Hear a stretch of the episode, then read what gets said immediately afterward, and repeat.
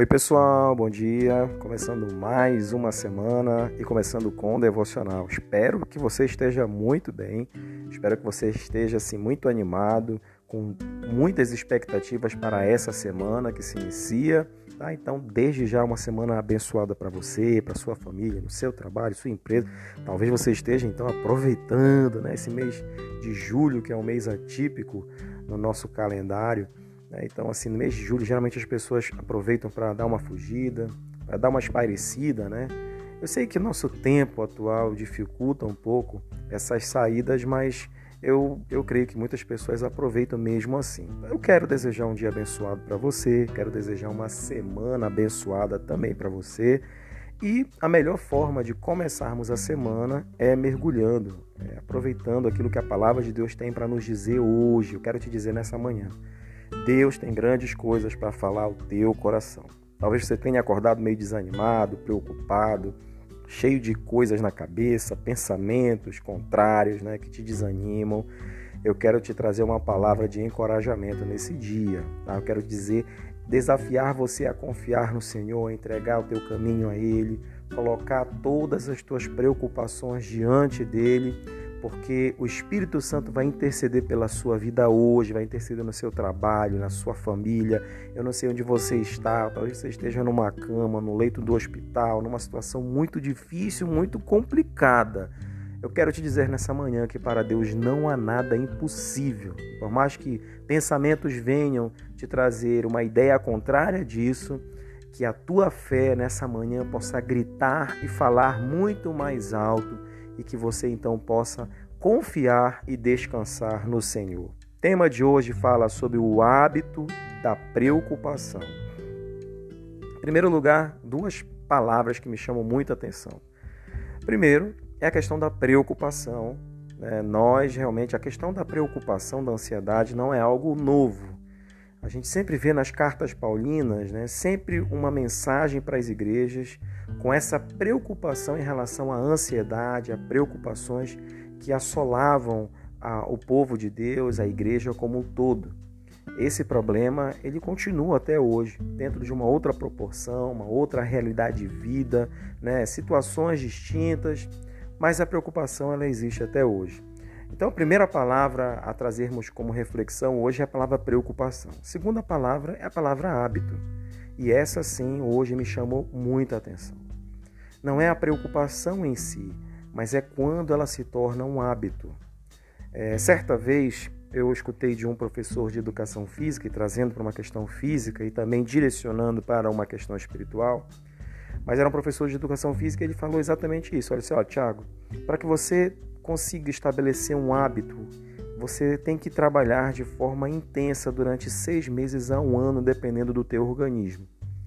Então, olha, o início geralmente quando você começa com uma dieta, com uma atividade física, né, com algo que foge à tua rotina, os primeiros dias geralmente eles são dias de empolgação, mas esses dias eles irão suceder, né? Eles irão, melhor dizendo, anteceder dias que vão chegar cedo ou tarde. Esses dias talvez você acorde desanimado, talvez você acorde com uma vontade de não dar sequência a essa determinação que você traçou para a sua vida.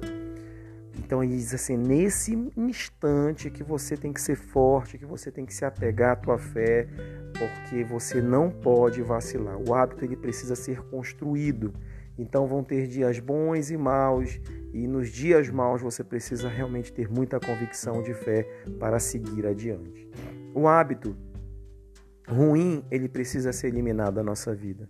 Hábitos bons precisam ser inseridos na nossa vida.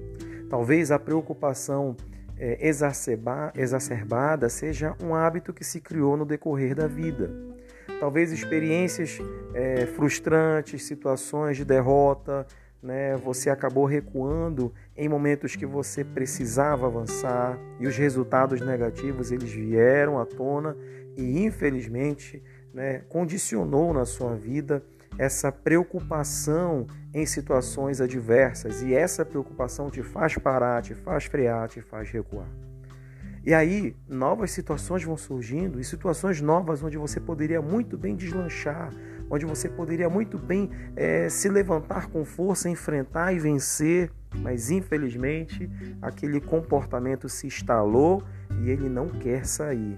Eu queria nessa manhã falar sobre isso, sobre essa questão da preocupação quando ela se torna um hábito. E aí, infelizmente, né, o nosso dia a dia se tornam dias recheosos de ansiedades, preocupações que não resolvem os nossos problemas, que não nos levam para lugar nenhum, mas que nos afligem todo o tempo com pensamentos e sentimentos de derrota. Que você possa nessa manhã estar atento a essa palavra.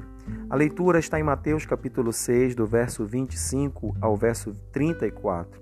E eu queria ler apenas esse trecho do capítulo 25, diz assim: Não andeis ansiosos pela vossa vida. Então, olha só, a palavra de Deus ela nos direciona para uma novidade de vida, ou seja, para a construção de um novo hábito. Não se preocupar não significa dizer abrir mão das nossas responsabilidades. Não significa dizer transferir o trabalho para Deus, quando na verdade isso diz respeito às minhas ações e às minhas atitudes, aquilo que eu preciso fazer.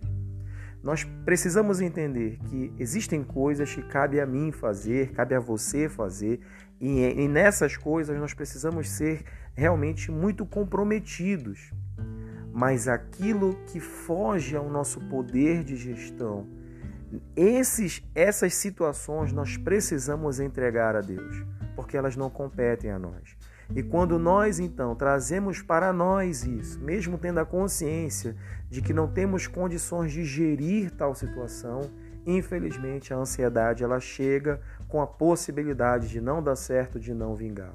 Eu quero nessa manhã orar pela tua vida para que você possa tirar esse sentimento de derrota, esse sentimento de frustração, esse sentimento de desamparo, de isolamento que surge quando nós estamos muito preocupados e que você possa nessa manhã construir um novo hábito. Em primeiro lugar, respira fundo nessa manhã, sabe? Respira fundo, puxa o ar, segura um pouco, solta devagar e que você possa nesse instante então orar, pedir a Deus, colocar diante dele as suas súplicas e que você possa fazer nessa manhã um elo, uma aliança com ele, colocando para ele as coisas que cabem a você fazer, as atitudes que você precisa tomar e que você possa entregar a ele aquilo que foge ao teu controle, aquilo que você não consegue ter gestão, aquilo que você realmente não consegue alcançar com seu próprio braço, que você possa nessa manhã confiar ao Senhor, entregar em suas mãos